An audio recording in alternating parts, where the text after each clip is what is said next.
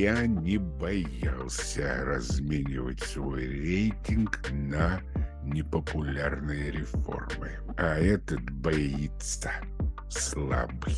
У людей возникло ощущение, что демократия это какая-то игра, это несерьезно. То есть мы не, у нас нет возможности проголосовать за хорошего кандидата.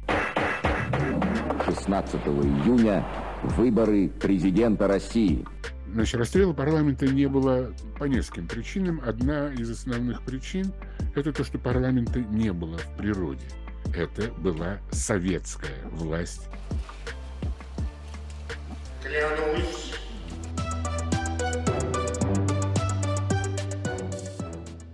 Всем привет! Это спецвыпуск подкаста «Что нового?». Меня зовут Надежда Юрова.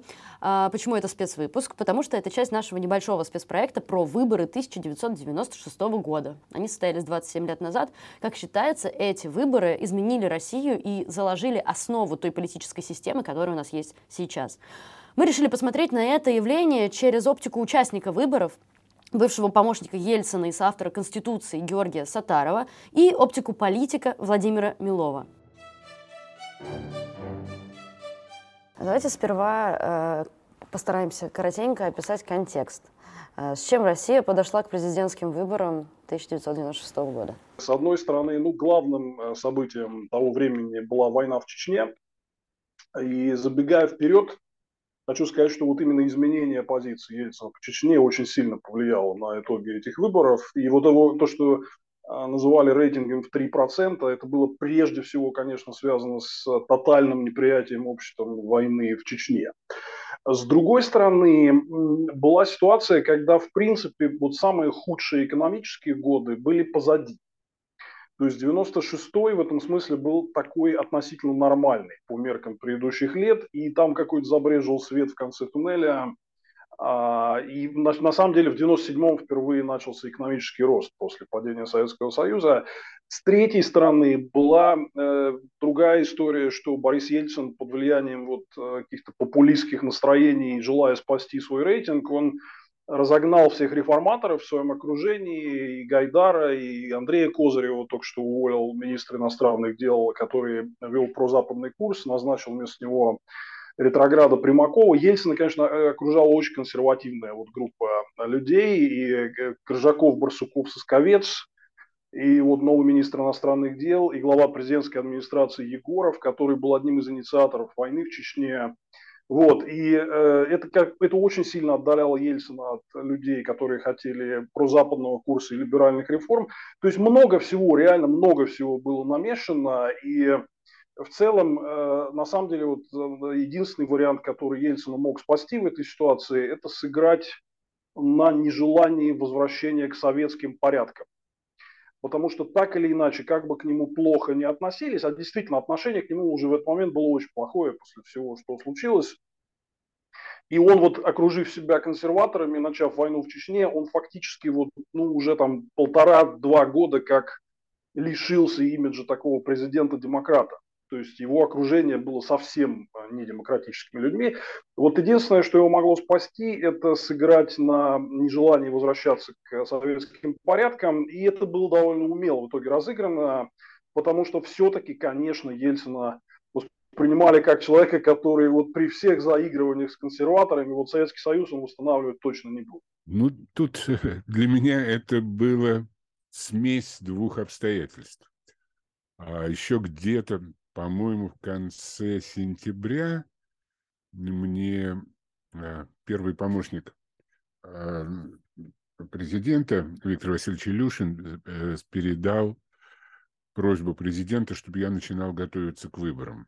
И ну, началась предварительная аналитическая работа там и так далее, и так далее. Это первое. Второе, это, конечно, а, общий политический фон, падение рейтинга президента – убедительная победа КПРФ на выборах. Они получили впервые э, большинство в парламенте, первый и последний раз, собственно. И в этом смысле контекст был не очень радостный.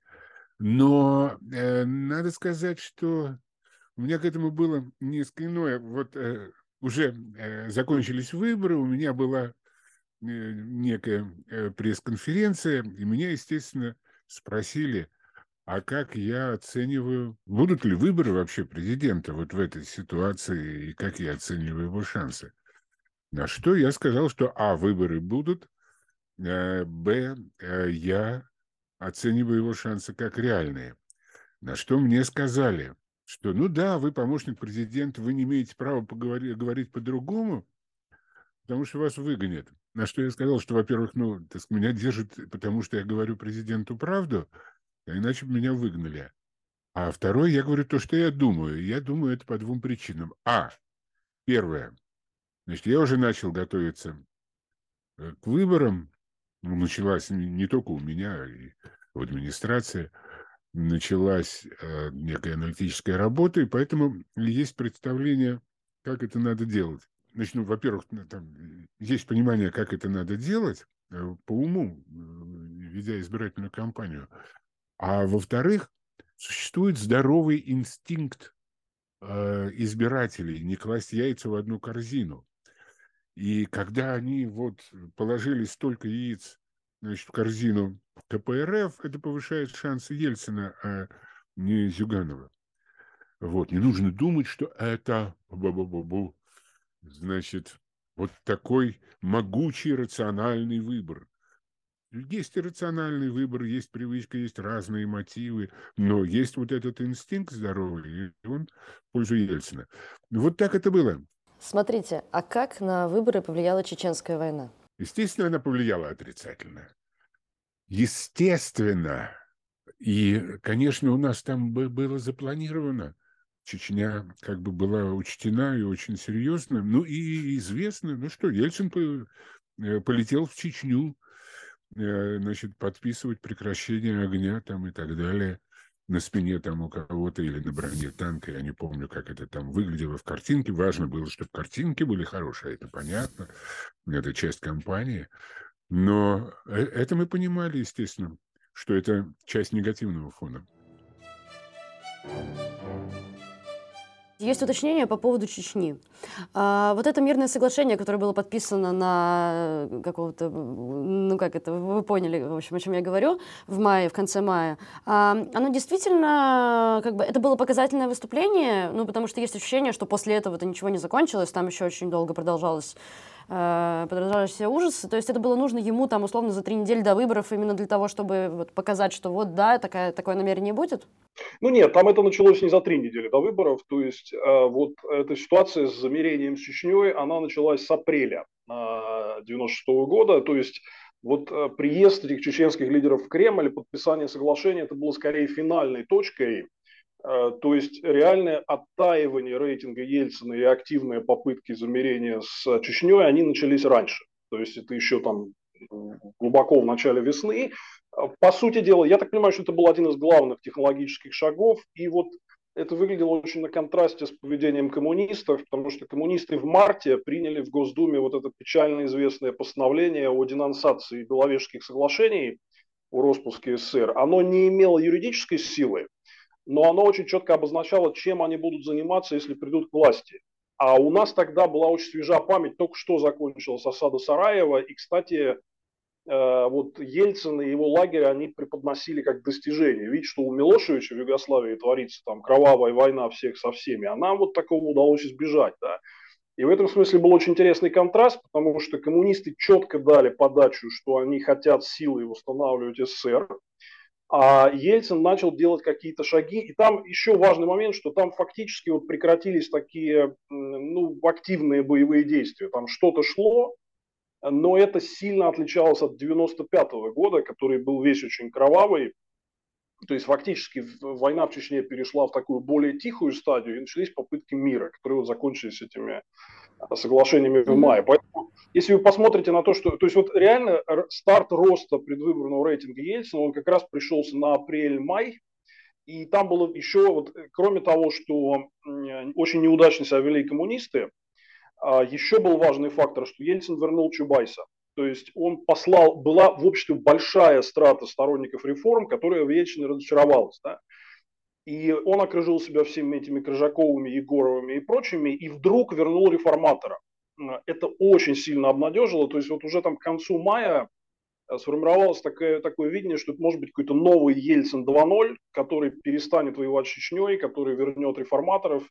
И вот это, я думаю, что в принципе ему процентов 20 рейтинга просто накинуло легко, буквально за два месяца. Это вот очень легко объясняется все. Угу. Еще один вопрос про фон.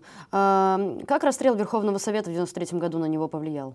Ну, это не стоит рассматривать как такое. Вот у нас сейчас это преподносит как некое отдельное событие. Конечно же, это была э, серия, цепочка событий. То есть, скажем так, это э, был первый случай, когда люди поняли, что вот происходит что-то, на что они не подписывались. То есть они, они, они не голосовали за стрельбу, за, за гражданскую войну и так далее. Но дальше после этого были как раз еще более такие тяжелые события, как война в Чечне, Ельцин, мне кажется, в ответ на 93-й, он э, как раз э, очень был разочарован падением своего рейтинга из-за всего этого дела, и как раз из-за этого он решил прибегнуть к тактике вот окружить себя силовиками, показать себя таким Ельцином значит, в военной форме, да, с, который готов на какие-то решительные жесткие действия, но это обществом отвергалось, и у него рейтинг еще дополнительно падал и падал.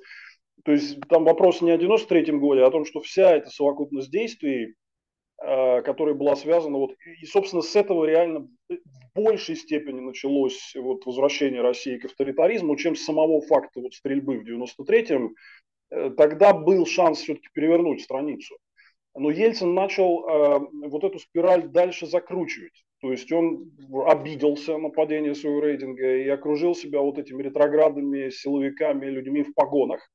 Фактически, вот, например, совбез, принимавший решение о войне в Чечне, но это была такая силовая хунта, да, там Грачев, Степашин, Лобов, э, этот Егоров, да, то есть, в принципе, там, про Крыжакова с Барсуковым я вообще молчу, да, и вот, поэтому, э, в принципе, это скорее вот 93 год был точкой отсчета, но дальше вот этот негативный дрейф Ельцина, вот такой э, силовую авторитарную сторону, он, он еще усугубился с Чечней и с э, последующими событиями.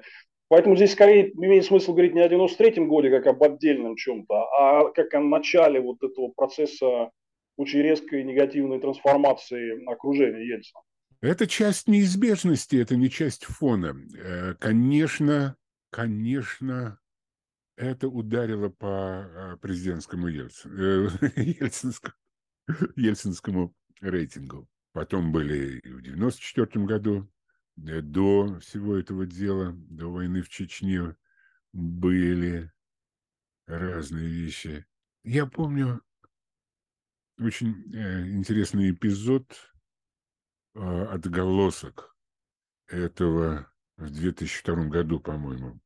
1 февраля, в день рождения президента, мы каждый, день, каждый год приезжали к нему, ну, наша команда помощников, поздравлять его. Вот. И в этот год, по-моему, в этот а, может быть, третий, это второй или третий, скорее, наверное, третий. Вячеслав Васильевич Костиков, его пресс-секретарь, задает ему вопрос. «А мы сидим, пьем чай, он пьет чай, мы пьем коньяк и чай. Вот. А он задает вопрос, Борис Николаевич, ну как вам вот ваш новый-то преемник?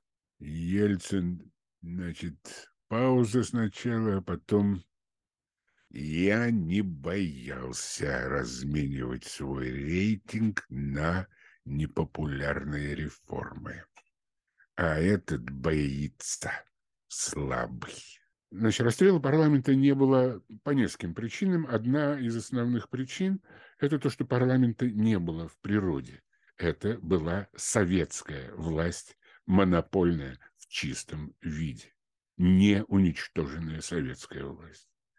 И Ельцин ее уничтожал, не, а, понимая, а, значит, всю природу этого зла, точно так же, как он понимал а, природу зла под названием КПСС.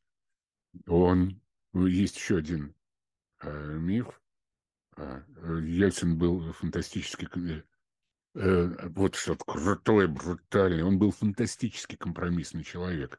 Именно поэтому он дотянул до сентября потому что ему надо было все это делать раньше, без проблем. Он искал компромисс. Все это время было потрачено Значит, вот конституционное совещание и так далее, новая конституция, давайте, там, поехали, поехали. Вот, они это дотянули до того, как ну, он в конце августа к нему пришел руководитель а, парламентского центра и сказал, Борис Николаевич, э, значит, коммунисты скапливают оружие в подвалах э, парламента. Вы должны иметь это в виду. И он закончил похороны советской власти. Честь ему и хвала. Друзья, мы опять проэксплуатируем мою собаку, чтобы попросить вас о подписке, лайке и колокольчике. Мы знаем, что это запрещенный прием, но не прекращаем его использовать. Да, потому что нам очень нужна ваша поддержка. Спасибо вам большое от меня и от собаки. Давайте перейдем чуть дальше. А почему а, олигархи объединились вокруг Ельцина в определенный момент? Но они понимали, что, в общем, им угрожают э, катастрофические последствия. То есть у них все отберут, еще и накажут, если придут коммунисты. Поэтому там, как бы, в принципе-то выбора не было. То есть это не то, что они взяли, собрали объединились. Вопрос был в том, что у них, у многих из них шли между собой жесткие войны, но они зарыли топор войны вот на время, потому что они понимали, что всем им идет экзистенциальная угроза. Возвращение советских порядков означает не только отъем всего, что как говорится, нажито непосильным трудом, да, но и реальные уголовные преследования, то есть такие прям очень серьезные жесткие контрреформы, и они были вот первой мишенью. Э, они, они все-таки испугались.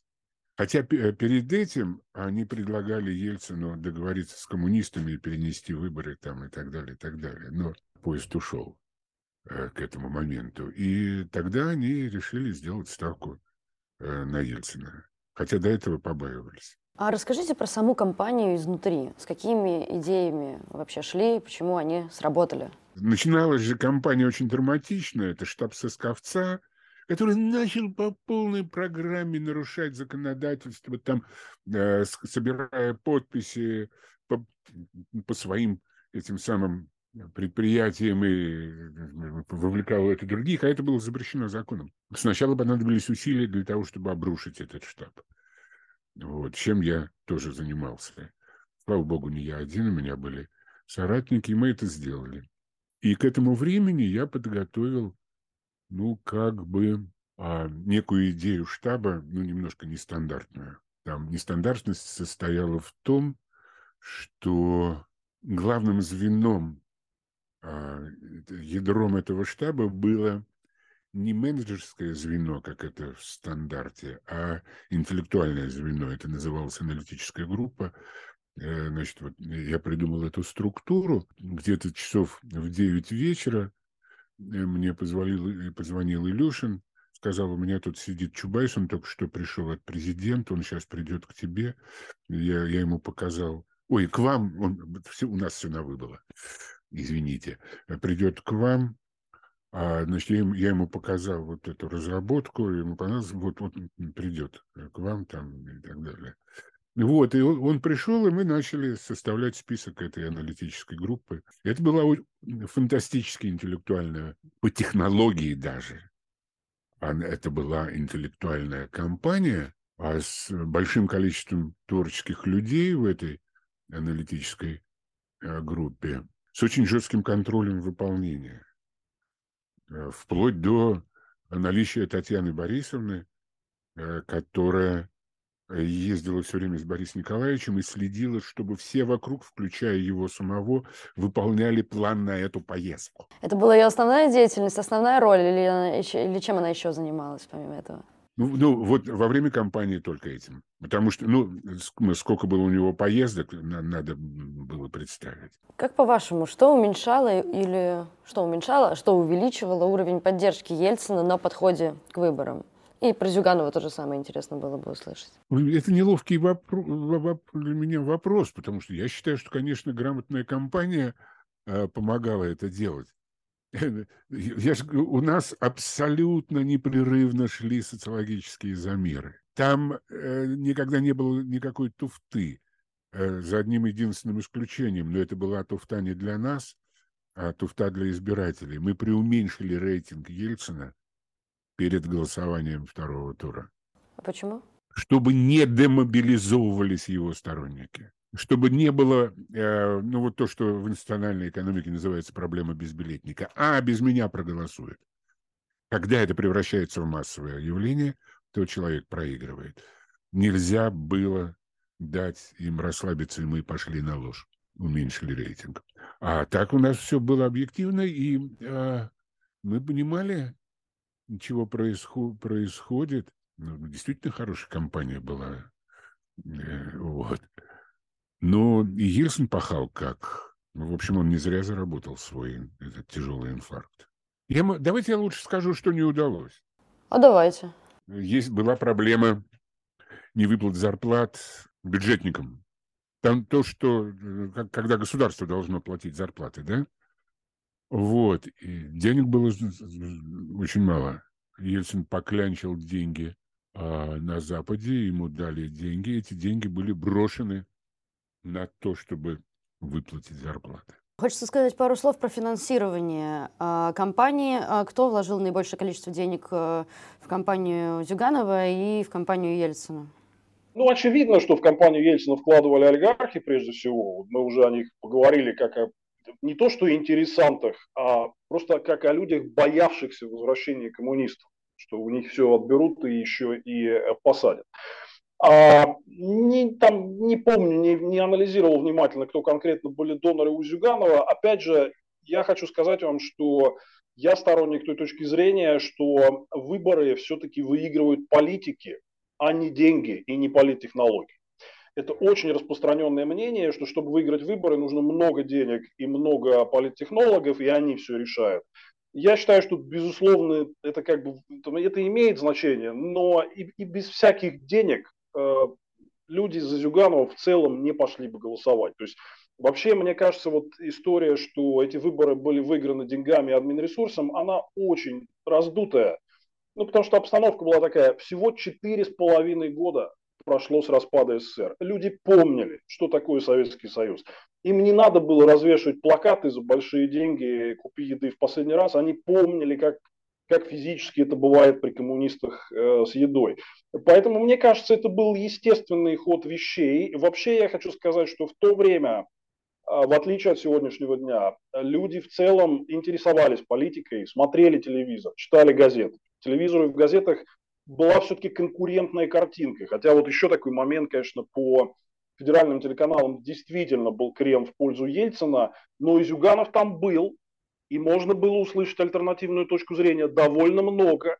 Было очень много региональной прессы, которая была откровенно против Ельцина там, и так далее. Да? И люди это читали, слушали и взвешивали сами. Я в целом считаю, что результат э, выборов 96 -го года это результат был выбора россиян, а не влияние денег и технологий, хотя, конечно, это все было. Многие говорили, что та самая олигархическая семибанкирщина, она финансировала э, в том числе и компанию Зюганова. Э, так ли это на самом деле? Известно ли вам что-то об этом? Это, это, было, это было постоянное дело. Ну как, а, а, они всегда клали яйца в разные корзины. Это финансирование было довольно своеобразное, потому что они, они давали немножко партиям, но они э, любили давать и тем, кто шел по мажоритарке в этих партиях. Они выстраивали лоббистские схемы а потом на тех, кто э, в парламенте, когда надо было запрос какой-нибудь депутатский организовать э, или попытаться повлиять на результаты голосования и так далее, и так далее. Конечно, они клали яйца в разные корзины, это было неизбежно. Как на парламентских, как на президентских. Никаких mm. проблем. Не, иностранные инвесторы это тут же разоблачили бы. Значит, дело в том, что есть законодательство, и значит, на какие-то э, темные деньги не пошли бы иностранные инвесторы, а все э, ну, светлые они представлены в, ну, ведомостях, э, в документах избиркома. Была общая проблема для всех. Теневые деньги коробки были у всех по одной простой причине. Потому что была низкая планка избирательного фонда, она законом назначалась. Этой планки не хватало всем, в том числе и коммунистам. Почему коммунисты, когда произошла вот эта а, значит, коробка с ксероксом, да, э, знаменитая э, фигня. Э, почему коммунисты не возбухли, не потребовали расследования и так далее? Никто, даже яблоко не потребовало расследования. Чего уж коммунисты? Вот. А яблоко, оно же в сплошных белых одеждах. Они должны были первые. Ну, потому что эти коробки были у всех. Все возили эту наличку. Подобным же образом работали средства массовой информации, вот, которые получали эти деньги. Э, подобным же образом работали артисты, которые ездили, или спортсмены, которые ездили э, с любимыми героями выборов, вот, которые их пригласили и так далее, и так далее. Это была общая практика. Пока не повысили эту планку, вы упомянули артистов э, и так далее. Компанию часто обвиняют в манипуляции и использовании пропагандистских приемов. Что вы обычно на это отвечаете? Это, но это, это реклама политического продукта. Здесь главное же два обстоятельства. Далеко э, не банальная э, задача а, придумать хорошую рекламу. Это первое. Второе. Рекламируя, все должны находиться в равных условиях. Это должно быть честно. Как только в такой дискуссии проще назвать какой-нибудь пример, ну вот не пустили на встречу с избирателем кого-то. Такое было? Или не дали, отобрали эфир, или э, нечестно распределялся, не распределялось эфирное время. У Ельцина было преимущество, но точно такое же, как у любого действующего президента. Это неизбежно. Ну, вы знаете, вообще я считаю, что вот э, нынешнее представление о выборах 96 -го года, к сожалению, э, является одной из городских легенд, э, которые сложились вот за, за многие годы и не отражают той э, ситуации. То есть э, вообще, э, в принципе, я как политик могу вам сказать, э, что политтехнологи, э, это их работа постоянно приписывать себе победу. То есть и по их версии выигрывают выборы они, а кандидат это просто такой болванчик, который его, значит, фоном стоит, ну как в фильме «День выборов» это а, изображено. А в подавляющем большинстве случаев это не так, э, и политтехнологов надо меньше слушать. То есть вот автор этой легенды, что итогом выборов 96 -го года вот управлял админресурс, э, был Павловский Ослон. Они написали статью, там, как мы ковали победу Ельцина после вот, э, через несколько месяцев после этих выборов осенью. Да. И поскольку людям, знаете, вот людям было очень стыдно, то есть за, Ельцин уже был ну совсем, то есть за него не хотелось голосовать, и все так с радостью приняли это объяснение, что да, это не мы, мы это ни при чем. Да, и, и при, вот, вот этим фиговым листком прикрыть свой срам оказалось очень удобно. Да. Это все сфальсифицировали нам сверху. На самом деле, в принципе, конечно, вот мы были все шокированы применениями админресурса, которые были тогда очень заметны в 96 году. Все-таки эти инструменты, которыми они э, вели компанию, да, там, не знаю, вот эта вот газета «Не дай бог» или эти вот креативы вроде «Купи еды в последний раз», э, э, хочется подумать об этом как о феномене начала такой пропаганды, которая похожа на оголтелую пропаганду, которую мы видим сейчас. Было ли это, правда, каким-то зародышем тогда? Вы знаете, я, честно сказать, вот именно в этих лозунгах «Купи еды в последний раз» я не вижу абсолютно ничего плохого. Абсолютно ничего плохого для борьбы политических сил это как бы нормально прибегать к разным лозунгам вот в пределах э, там, допустимого, если не, вы не призываете кого-то там убивать, э, там, лишать прав и прочее. Да?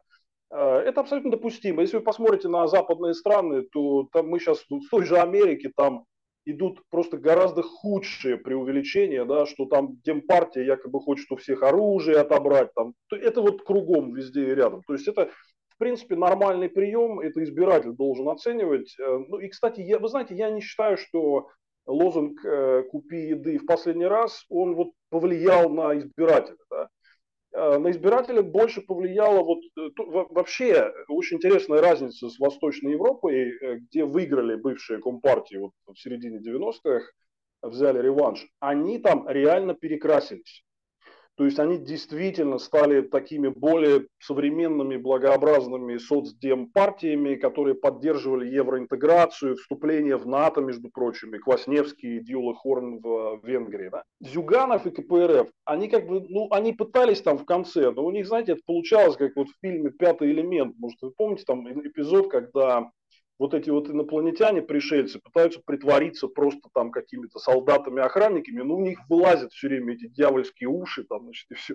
Вот это была компания КПРФ в 96 году, у них совсем не получалось изобразить себя чем-то новым, более того, там все время вылезали персонажи, которые очевидно, вот, э, ну, типа Макашова, например, да, очень важный персонаж, э, он реально стал жупелом таким, который, не стесняясь обо всем говорил, там, значит, и по еврейскому вопросу высказывался прям так, что прям вот сейчас бы его заканцелили во, во все там э, значит, дырки, да, вот, но э, вот, вот это все, то есть вот этот весь фон был, и это было несложно изобразить коммунистов исчадием ада, потому что они сами очень много для этого э, делали. И Зюганов, вот он как был кирпичом тогда, значит, вот, э, неотесанным, так он сейчас и остался. Поэтому мне не кажется, что... Э, вот смотрите, что было реально неприятно в 96 году? Первое, конечно, это вот это организованное голосование э, госпредприятий. Э, то есть всякого там Министерства путей сообщения, которые сейчас российские железные дороги. Вот это реально было очень плохо. Да? Вторая история – это голосование, организованное голосование в этнических республиках, где в силу большей иерархичности общества, там, очевидно, более высокий уровень а, преклонения перед начальством, и как начальство скажет, так, так и голосуют. Да. Вот, то есть вот, вот эти моменты я бы выделил как наиболее опасные. Ну или, скажем, они перенесли день голосования во втором туре на среду, что боялись, что в выходные там все уедут. Мне кажется, вот эти вот вещи, именно связанные с административным как бы процессом, были неприятные, и надо было делать из них выводы, и на будущие выборы как бы принимать меры, чтобы такого больше не было. Но сами по себе вот эти вот э, «купи еды в последний раз» или «голосуй или поиграешь», я, откровенно говоря, ничего в этом не вижу, потому что, понимаете, вот про музыкантов, например, которым там деньги платили, они на это все выступали.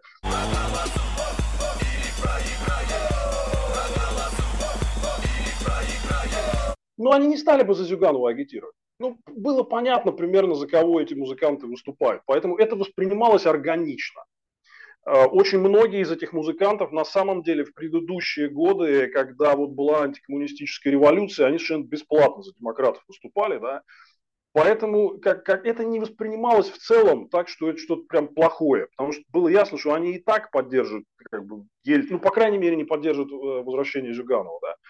А, ну, как бы, если они дали концерт, им за это заплатили. То есть, вот, вот честно сказать, вот это не выглядело чем-то прям супер ужасным. Вот супер ужасным было а, применение админ-ресурса именно для а, обеспечения нужных результатов голосования – но, во-первых, я подчеркну, что масштабы, конечно, были совершенно не те, как вот мы представляем. И, во-вторых, э, еще такой момент, что тогда во многих э, регионах губернаторами были коммунисты. И там админ-ресурс вот тоже также э, применялся, но уже в пользу Зюганова. Поэтому в целом, на мой взгляд, это было одно против другого примерно сопоставимые а, вещи. Ну, это была э, целая отдельная программа, и сейчас, до сих пор любят крутить кадры, как Ельцин довольно неумело пытается имитировать, э, значит, вот правильное танцевальное движение.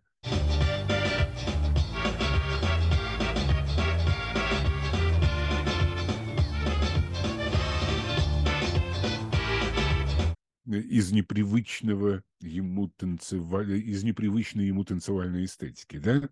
Вот, и это, значит, э, у, у этой компании была своя эстетика и стилистика, которая учитывала, э, ну, вот эту молодежную среду. Она сознательно а, состояла из двух частей. Первая ну, типа «Голосуй сердцем», да, такое нечто лирическое, да, это было направлено, знаете, на, на кого? Э, на тех, кто когда-то голосовал за Ельцина, потом разочаровались, да, вот на, как бы наброшенную жену, грубо говоря, да. А вторая – это стебная такая. Это не должна была быть скучная компания, ну и примеры известны. Вот, кстати, про, про стилистику. И возвращаясь к разговору про пропаганду. А, вот э, смотришь на газету «Не дай бог» или на эти креативы вроде как «Купи еды в последний раз» а, и думаешь, а разве это не прародители нынешней такой оголтелой э, государственной пропаганды? Потому что выглядит, выглядит очень похоже. Слушайте, нынешняя оголтелая государственная пропаганда имеет примерно такой же смысл, как, я очень хорошо помню, это огромное панно, которое висело, по-моему, на стене Китай-города на площади Свердлова, и там было написано «Летайте самолетами аэрофлота». Более бессмысленный, ну, в общем, что объяснять, других компаний не было, нечем было летать, кроме аэрофлота. Э, поэтому вот эта пропаганда – это просто один из методов освоения э, э, денег, но, ну и может быть, чтобы там, не слишком напрягать избиркомы, которые должны врать на финише, не заставлять их слишком врать вот, не, не больше. Ну, скорее, даже тут даже не смыслово, а интонационно, может быть, стилистически. Это была такая типичная э, э, э, целенаправленная антикоммунистическая пропаганда, это бесспорно. И это Прям было целью... В, да. Абсолютно в лоб. Но красиво, смешно. Это были не разоблачения, это был степ. И это было смешно. Даже бабушка, которая хорошо помнит это время и не очень любит, она и то смеялась, не говоря уж о внуке, которому она объясняла, почему это смешно, и так далее. И это было абсолютно целенаправленно, потому что страх возврата э, это был один из очень важнейших результатов выявленного выявленного состояния массового сознания перед выборами. Это был один из важных ресурсов, и он был освоен по полной программе. При всем при этом состояние здоровья Ельцина, как оно влияло, мешало ли оно? Действительно, я просто вот, например, я объясню. Я когда на это смотрю, я думаю, у человека пятый инфаркт. Ну, типа, я буду за него голосовать? Вопрос. Или это безальтернативщина просто была? Это безальтернативщина, потому что вот проблема того момента стояла в том, что за эти вот пять лет с предыдущих выборов демократы не смогли вырастить ни одного достойного кандидата. И э, это было прям вот очень зияло вот это, да, что как бы большого другого демократического политика, кроме Ельцина, не было. Явлинский откровенно уперся в свой потолок, потому что он занимался очень жестким обструкционизмом в отношении реформ э, Гайдара и так далее. И э, фактически вот больше там каких-то 8 своих процентов получить из-за этого он не мог. Люди хотели все-таки продолжения гайдаровских реформ, хотя там, может, и с коррекциями и э, так далее. Да? Борис Немцов был слишком молодой, и он еще не имел вот этого, он только выходил на федеральный уровень, и был, он был очень лоялен президенту, он не начал бы самостоятельную кампанию. Да. Э, популярность Егора Гайдара очень сильно упала. Да. Вот, поэтому альтернативы не было, э, а с другой стороны возвращения коммунистов никто не хотел. Поэтому в целом, э, ну, конечно, вот это была одна из причин, почему у Ельцина рейтинг рухнул до 3% до этого. Это вот его ужасное невменяемое состояние здоровья, эти 38 снайперов и все. А, но рассуждали все так, что вроде он что-то задергался, даже где-то спрыгал там на этом самом, на, на стадионе. Да? Ну, давай вот сейчас проголосуем, а там видно будет. Вот отношение было такое, потому что все-таки тактика превращения выборов в референдум по Зюганову, она сработала. И вопросы были больше к Зюганову, а Ельцин как бы хоть как вот пролезет, будет жив на момент инаугурации. Значит, тут уже хорошо, многие смотрели на это так он, он перед выборами он чувствовал себя довольно прилично. Да, это был новый 95-й год, по-моему, когда мы пришли его поздравлять с Новым годом. Ну, там подарки дарить, дарить считалось неприлично какие-то, только, только цветы. Ну, вот, принесли красивый букет цветов. Я, я имею в виду команда помощников Бориса Николаевича. Все быстро, стоя, без, без э, ну, как рабочее время, работать надо. Вот значит, вносит поднос э, с шампанским, а один бокал чуть повыше и чуть потемнее. Значит, под, подносит президент, он берет этот бокал, мы разбираем остальное, и Ельцин говорит, ну вот, вы будете пить шампанское, а я заменитель. Вот, и он, в общем, я с, с тех пор не помню, чтобы он вообще пил с этого, вот после, после этого инфаркта. Последний вопрос, он такой, наверное, обобщающий то, о чем мы говорили. А можем ли мы сказать, что это были последние реальные выборы? Или это все-таки были выборы, которые открыли дорогу к фальсификации, использованию админресурсов, олигархии и так далее? Нет, вы знаете, я считаю, что, например, выборы 99 -го года, они были достаточно нормальные с точки зрения избирательного процесса и подсчета, да, единственное, они, конечно, были омрачены вот этими взрывами домов э, и Второй Чеченской войной, и культом силовиков в лице партии Единства во главе с Шойгу, Карелиным и Гуровым, которых поддержал силовик Путин. Да? То есть вот это вот как бы была проблема, да, конечно, была проблема Доренко и черного пиара, но в целом выборы 99-го были очень конкурентные. И э, по их итогам сформировалась Госдума из девяти фракций, где вот ни у кого не было прямо такого однозначного большинства, и единство даже с коммунистами было вынуждено сотрудничать. В целом, а, президентские выборы 2000-го, надо сказать, что тоже были, то есть вот как бы там истории про какие-то аномалии электоральные, там не было. Там больше была проблема с фоном, а, потому что, в принципе, конечно, из-за вот этого массированного телевизионной подачи в пользу Путина, ну, какие-то серьезные конкуренты, если они были, да, они на эти выборы не пошли. Тот же Примаков там, а, например, э, не пошел. Да?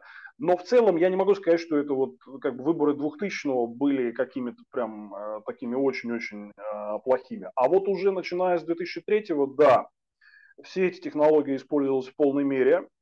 А, и админресурс, и, конечно же, абсолютно неравные, неадекватные освещения в СМИ. То есть это, наверное, вот компания 93-го поставила точку во всем – когда Единая Россия получила конституционное большинство, и там вот... 2003-го э, вы имеете Я имею в виду выборы в Госдуму, после которых а, уже а, угу. никто даже не рискнул бросить вызов Путину на выборах э, президента. А Иван Рыбкин рискнул, и его вон там похитили, чем-то накачали, и дальше вы знаете. Так вот, в 2003-м э, вот эти технологии 96 -го года, они действительно использовались уже на новом уровне, на полную мощность при полностью захваченном телевидении, уже не было независимого крупного федерального телевидения тогда. Вот. И, то есть, на 96-го это выборы были не последние, но, с другой стороны, конечно, они оставили очень негативный отпечаток. Знаете из-за чего? Даже не из-за админ ресурса. Они оставили негативный отпечаток из-за того, что у людей возникло ощущение – что демократия это какая-то игра, это несерьезно. То есть мы не, у нас нет возможности проголосовать за хорошего кандидата.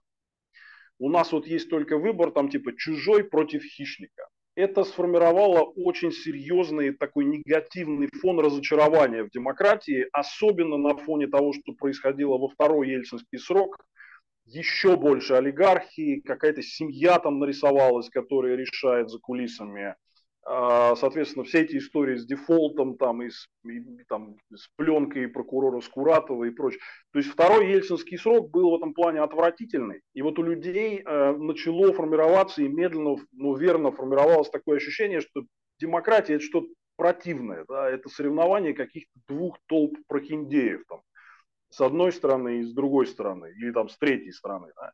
Вот, а не выбор, э, как у нас вот э, там совсем другие взгляды на это были в 91 году, что демократия это все-таки когда нас спрашивают и есть выбор между разными кандидатами с разными оттенками достойности, да, вот. А вот 96-й э, начал вот эту эрозию веры в демократию, да, в этом смысле, конечно, моральное ощущение от этих выборов было очень ужасное, и поэтому вот эти все теории, что на самом деле якобы выиграл Зюганов, что эти выборы выиграли политтехнологи, они так буйно расцвели, ну, потому что людям просто неприятно было признавать, что они вот тоже в этом всем участвовали. Хотя, ну, я не знаю, у меня, я там, я много ездил по стране в то время, у меня много было разговоров там. Ну, общая формула была простая. Нравится Ельцин? Ну, конечно, нет. Хотим, чтобы вернулся Зюганов и коммунисты? Ну, конечно, нет. Поэтому вот где-то там, плюнув через плечо, значит, отвернувшись э, поставили крестик, вот так все и было. Дело в том, что и я закончу этой байкой, очень известной, о том, что, конечно, нулевые годы – это есть естественное продолжение 90-х. А, ну вот. Тогда это был такой мем, который распространялся как раз властью, но тоже он был такой э, приятно пережевываемый, усваиваемый. Дело в том, что если это естественное продолжение, если это продолжение как бы эволюционного процесса, шанс перейти из 90-х в нулевые имели много вещей и негативных, и позитивных. Ну, например, федерализм. Ну, например, свобода слова. Я могу еще много перечислить. И я, это далеко не полный э, список, что позитивного, что было и увеличивалось э, в те годы, могло перейти в нулевые, если бы это было продолжением 90-х. Потому что если это естественный процесс, то переходит и то, и другое. Эпохи меняются, когда меняются фильтры. Что имеет право перейти туда, дальше, в будущее, а что не имеет права. Вы легко догадаетесь, что это за фильтр. Вот и все, который поменялся в нулевых. Это был подкаст «Что нового?». Нажмите, пожалуйста, на кнопочку подписаться, на колокольчик, на лайк. Это так просто, но так сильно нас поддержит. А еще не забывайте, что мы есть на подкаст-платформах. Ссылочку на них мы размещаем в описании к этому видео. Подписывайтесь и слушайте нас там. Спасибо, что вы с нами. Ваша Новая газета Европа.